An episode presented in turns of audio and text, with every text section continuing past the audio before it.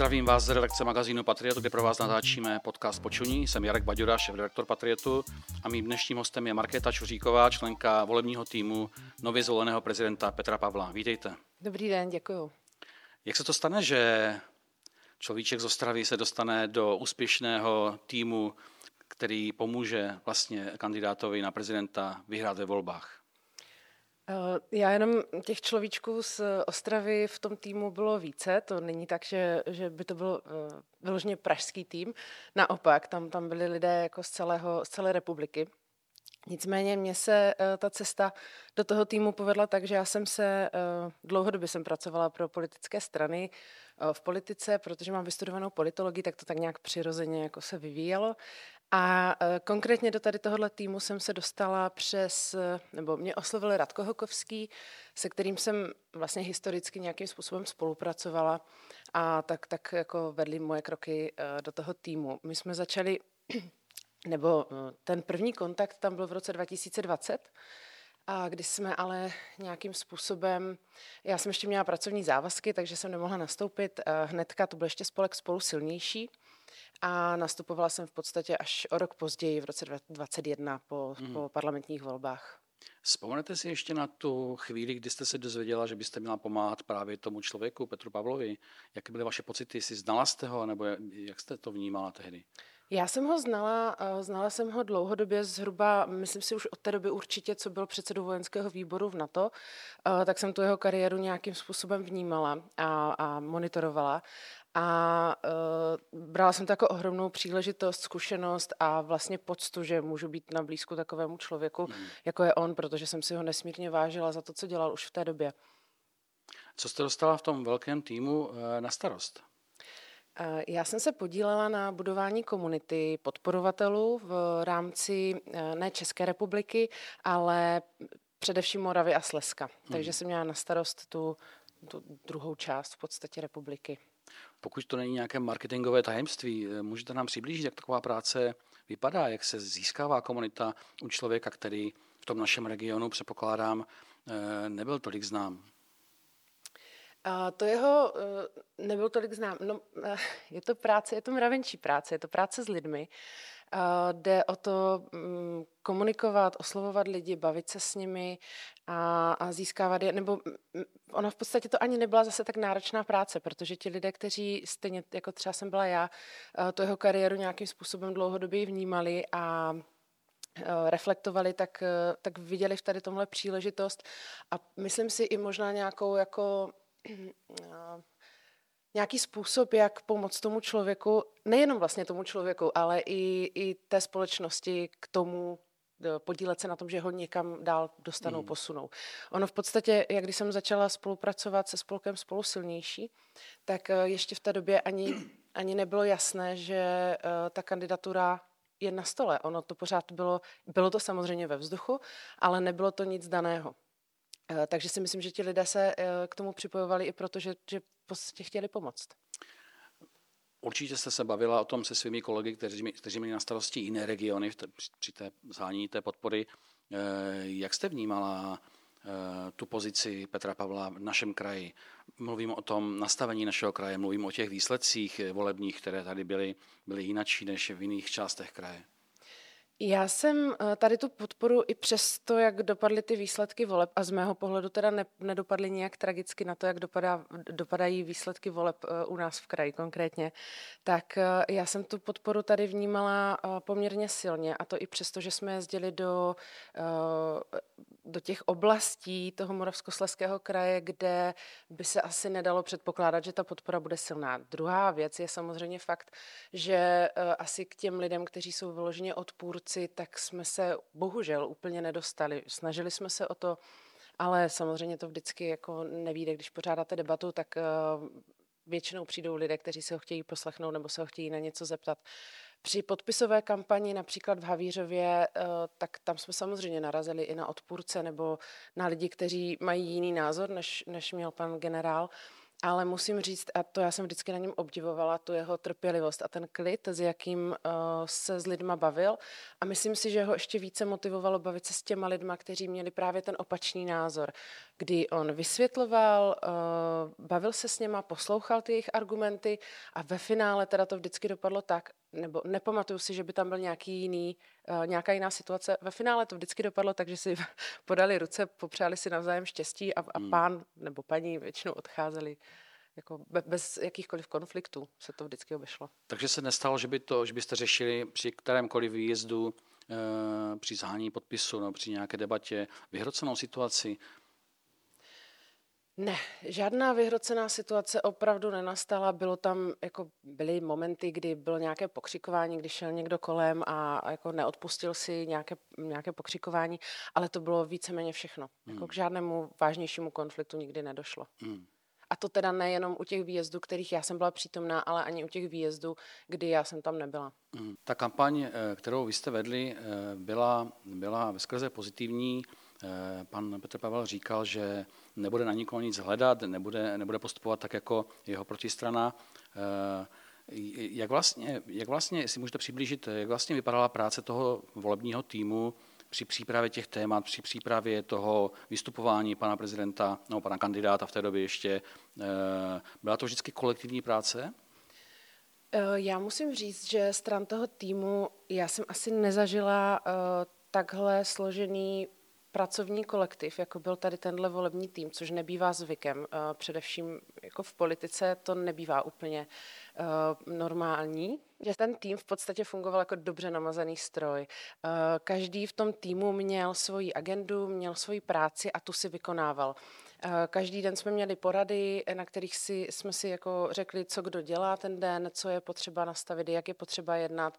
Řešili se, řešili se aktuální situace a v podstatě jako já vždycky říkám, že uh, ryba smrdí od hlavy a tady to, tady to uh, fungovalo naprosto přesně, protože uh, asi to šlo prostě ten klid, který nám předával pan generál, ale zároveň i šéfová týmu Pavla Nídrle, která je teda manažerka naprosto výborná a, a perfektně zvládla jak ten tým, tak, tak komunikaci na venek, tak to tak nějak hmm. fungovalo hmm. jako mi se nechce věřit, že to bylo pořád zalité sluncem. Stalo se někdy, že jste jako tým přišel s návrhem a pan Petr Pavel řekl, tohle prostě ne, tohle neudělám, tohle nebudu říkat, to nejsem já?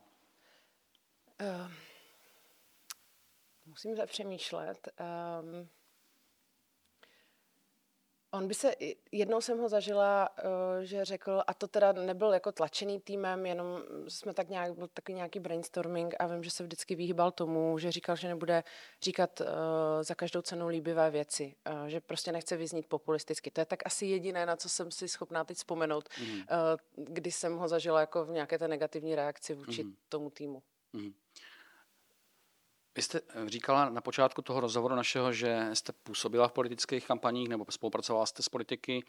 Eh, je na překážku, když si eh, ten tým jako celek nebo jeho členové k tomu kandidátovi, pro kterého pracují, když si k němu vytvoří nějaké pouto, a teď nemluvím o poutu nějakém milostném, ale spíš jakoby to nějakém obdivném, že prostě že ho podporuje ne protože to je jeho práce toho týmu, ale protože mu věří a protože prostě eh, chce, aby ten člověk byl, byl vítězem voleb. Já si myslím, že ta důvěra uh, obou strana je strašně důležitá, eh, že je strašně poznat, pokud eh, tu práci někdo dělá jenom pro své vlastní, nevím, ať už je to zviditelnění nebo obohacení, když v tady tom případě se o tom asi úplně nedá takhle hovořit. Může to být profesionál. Hmm. Může to být profesionál, samozřejmě. Já jako neříkám, náš tým byl naprosto složený z eh, profesionálů, ať to vezmeme strateg, eh, vedoucí týmu, vedoucí komunity. Eh, to všechno byli lidé, kteří byli profesionálové ve svých oborech. A přesto, přesto to dělali s tím, že tomu našemu kandidátovi věřili. Mm. Vážili si ho. Mm. Stále si ho váží. Ti nejúspěšnější marketéři bývají po úspěšných kampaních využívání i pro jiné kandidáty v jiných zemích, často třeba. Eh, dovedete si představit, eh, že by ten váš tým jako celek, eh, že by, ho, že by si ho najal někdo jiný a že by mohl být stejně úspěšný? Hmm, to si myslím, že je absolutně nereálné. ten tým se, ne, to, to nelze si najmout celý tým jako celek. Mm-hmm. Uh, tam byla spousta, spousta individualit, uh, spousta lidí, kteří uh, jednak šli za, tím, za tou osobou toho pana generála, uh, kteří um, nechali i svých, uh, svých, nebo potlačili ty svoje kariéry, které měli a nebyly to vždycky jako kariéry spjaté s politikou a šli za tou osobou toho generála. Mm. Takže já si myslím, že je absolutně nereálné, aby celý ten tým jako celek pokračoval něk- někde mm. jinde. Vraťme se k té kampani, která byla vyhrocená. E, zažila jste, nebo zažili jste jako ten tým e, okamžiky, které byly krizové, které byly pro vás hodně náročné. Napadá mi teďka třeba ta zpráva o úmrtí e, Petra Pavla. Bylo tam něco takového, kdy jste fakt jako to měli těžké? No, ta, ta zpráva o úmrtí byla jako z mého pohledu a vlastně asi z pohledu i toho týmu uh, a i pana generála asi úplně to nej... Uh, to, to bylo něco, co jsme si do té doby ani nedokázali představit, že se vůbec může stát. Jako čekali jsme hodně, ale tohle, tohle už je opravdu za hmm. hranou. Hmm. Byly tam okamžiky v té, v té vaší, teď mluvím přímo o vás, v té vaší účasti v tom týmu, kdy jste, nebo byl tam okamžik, kdy jste začala věřit, že by to opravdu mohlo, mohlo klapnout, že by mohl pan Petr Pavel se stát prezidentem? A neříkejte mi, že to bylo od první chvíle, kdy jste nastoupila, prosím. Ne, ne, ne, to vůbec ne, to, to vůbec takhle bych neřekla. Já si, já, já si nerada jako stavím nějaké vzdušné zámky a uh, myslím si, že kdybych šla do toho, že to určitě vyhrajeme, tak to taky není dobře, protože mm, člověk potom jako ztratí tu obezřetnost a, a nereaguje asi tak, jak má. Takže, takže vůbec ne. Já jsem do poslední chvíle, uh, já jsem tomu, já jsem v to doufala, ale ani jednou jsem si neřekla, ano, máme to jisté, máme to v kapse.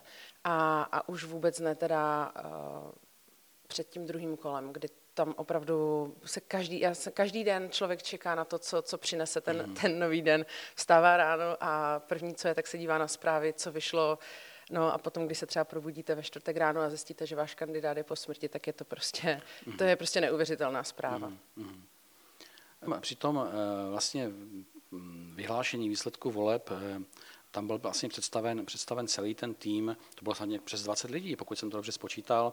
Nakolik eh, ti členové jednotliví, a ne, samozřejmě nemůžete mluvit za ně, ale nakolik eh, vy osobně jste třeba věděla, že to je pro vás práce a ta končí volbama a že už nebude pokračovat?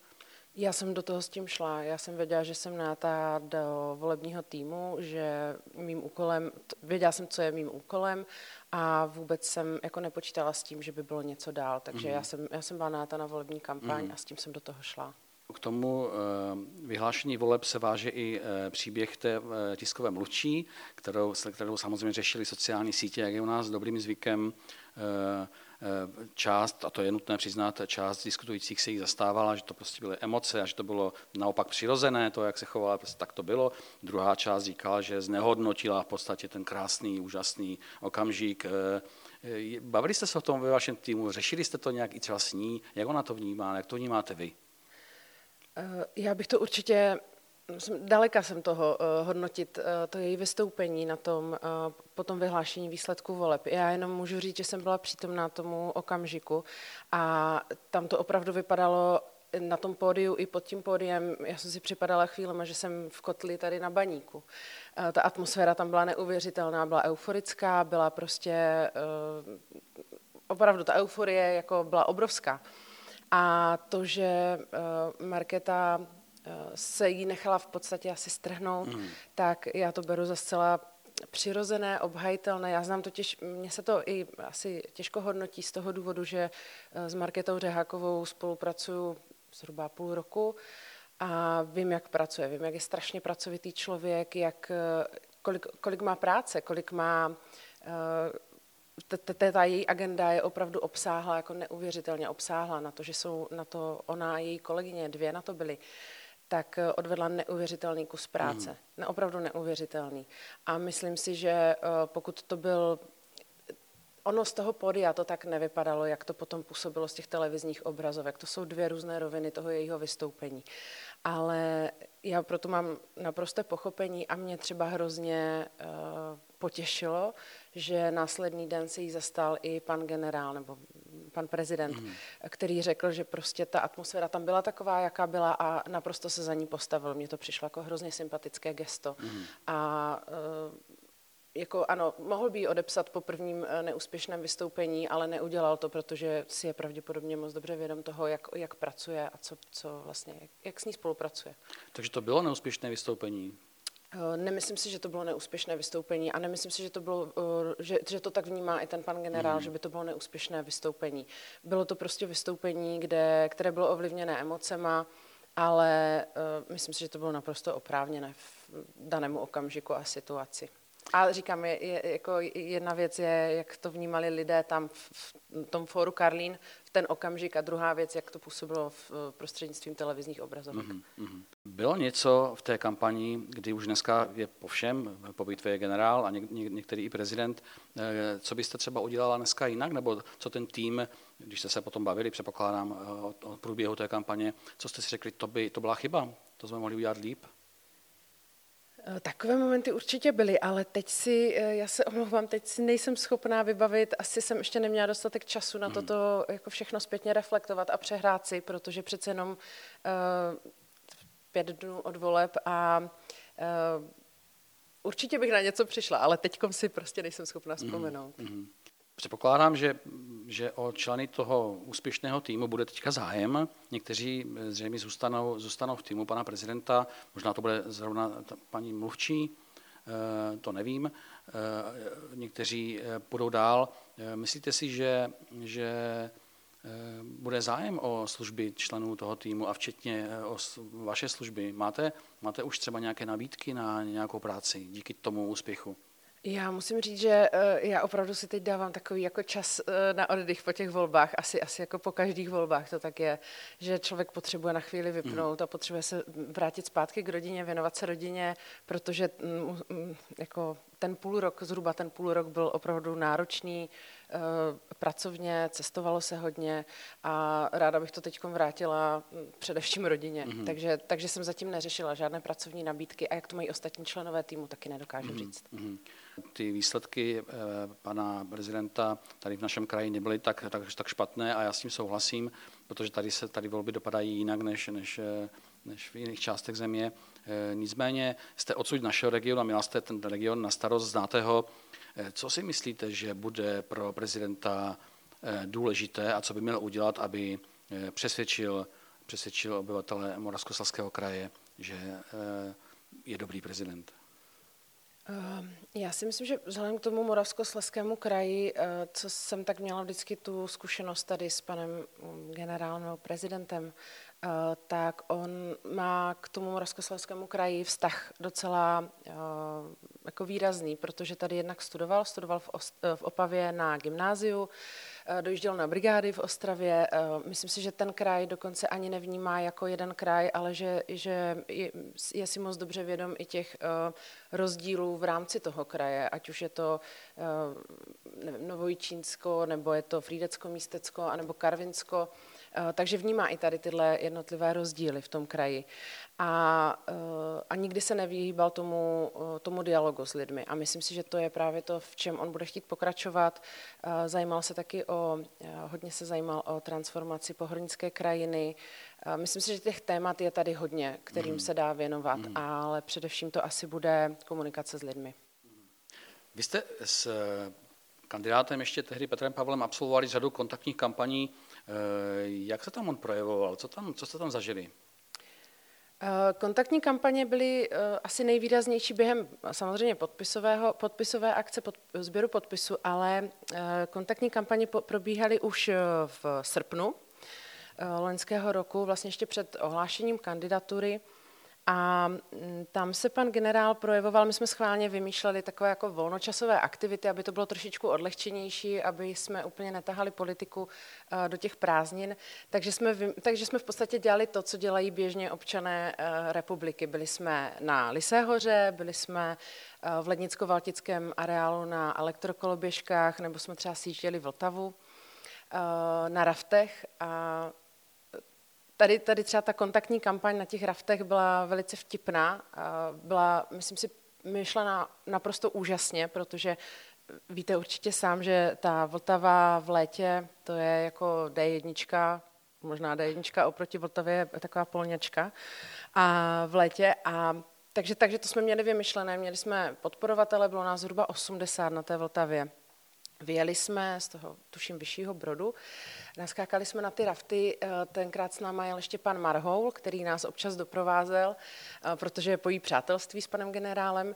A tak jsme jeli na, té, na, na těch raftech, bylo to jako hrozně fajn, hrozně příjemné, byla to strašná zábava, pan generál si to velice užíval, myslím si.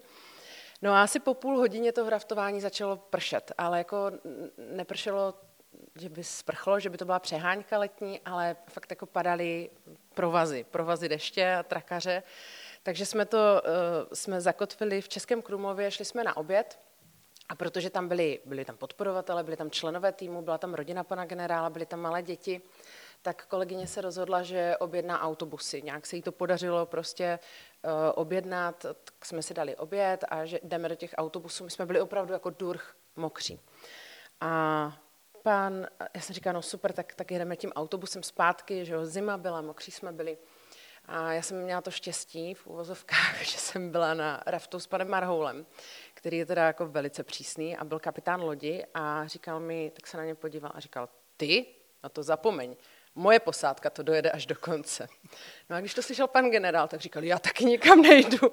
A přišel k nám na ten raft takže jsme teda, už jsem neměla moc energii na to odmítat, tak jsem si sedla do toho raftu a raftovali jsme, myslím, že byly dva nebo tři ty rafty nakonec. Raftovali jsme ještě zpátky do té Zlaté koruny, byly to asi dvě nebo tři hodiny, ale uh, celá kontaktní kampaň v podstatě eh, přišla úplně dostracená, protože jsme byli jediní na té Vltavě. Byly to jediné dva nebo tři rafty, co jsme byli my úplně durch mokří, pan Marhol zpíval písničku.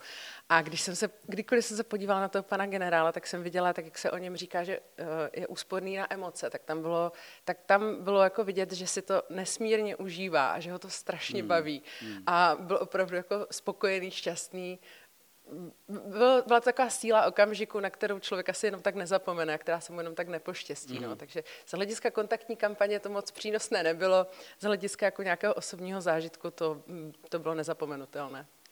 Generál jako vodák, generál jako hráč šípek, generál jako milovník piva, motorkář. Eh, vy jste s tím samozřejmě absolvovali spoustu, spoustu mm, akcí. Eh, co podle vás je mu nejbližší? Kdy on se kromě té vody teda cítil Kdy jste, kdy jste vnímala, že se cítí dobře, že to je jemu vlastní, že to není kampaň v tuto chvíli? Myslím si, že to byly právě veškeré ty sportovní aktivity, co jsme, co jsme vymýšleli, ale i to, když mohl Myslím si, že pro něj je přirozenější prostředí, když sedí někde, baví se s lidma, než eh, samozřejmě jako oficiální akce určitě taky, eh, ty jsou profesní. Ale to, kdy je asi sám sebou, tak bych řekla, že je ve mhm. společnosti lidí. Na sociálních sítích je takové krátké video, jak on jde někde po chodbě a vidí na zemi mikinu a tak prostě je zvedne a dají na židli. Takové úplně obyčejné, obyčejné gesto. Eh, je to, je to on, jak se opravdu chová? No, to bylo krátce po zvolení uh, prezidentem, kdy vlastně on byl obklopen uh, bodyguardy, kteří už měli za úkol ho hlídat a, a on opravdu šel a zvedl tu mikinu, nebo co to tam leželo na zemi. A ano, to je přesně to, to, je přesně hmm. to mhm. jak, jak jsme ho poznali v, v tom týmu a jak on funguje.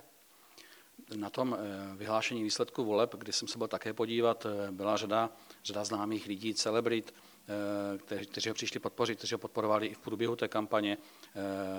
Zažili jste jako tým i lidi, kteří buď ho podpořili nějakou, nějakými finanční prostředky nebo nějak ho podpořili, ale kteří, kteří se chtěli trošku jakoby přihrát tomu úspěchu, kteří se tlačili do jeho blízkosti. Museli jste to řešit? Nevybavuju si, že by nějaký takový eh, případ nastal. Asi i proto, že ta podpora tam byla dlouhodobá. Ono to nebylo Samozřejmě, u některých lidí eh, se podpora, podpora přišla až třeba před tím druhým kolem, ale většina z těch podporovatelů, ať už to byli umělci nebo to byli právě eh, donoři, kteří přispívali na tu kampaň, tak eh, tam ta podpora byla dlouhodobá. Víte, já mám pocit, že na rozdíl od předchozích prezidentů, a myslím teďka prezidenty Klause a Zemana, že ve společnosti je obrovské, ale obrovské očekávání a tlak na toho prezidenta. Myslíte si, že už si to uvědomil, že, že velká část společnosti teď čeká, eh, co všechno, co všechno vykoná a, a zařídí? Uh Jak ho tak znám, tak si myslím, že si to moc dobře uvědomoval už před tím zvolením. Uh, uvědomoval si to, co by na něj, co by na něj spadlo, jakou by měl obrovskou jaký obrovský tlak na něj bude kladen a, a očekávání. Mm. Takže já si myslím, že to není, že by si to uvědomil teď po zvolení, ale myslím si, že s tím pracoval už předtím, než se to stalo. Mm. Tak vám děkuji, že jste přišla do našeho podcastu. Děkuju, děkuju.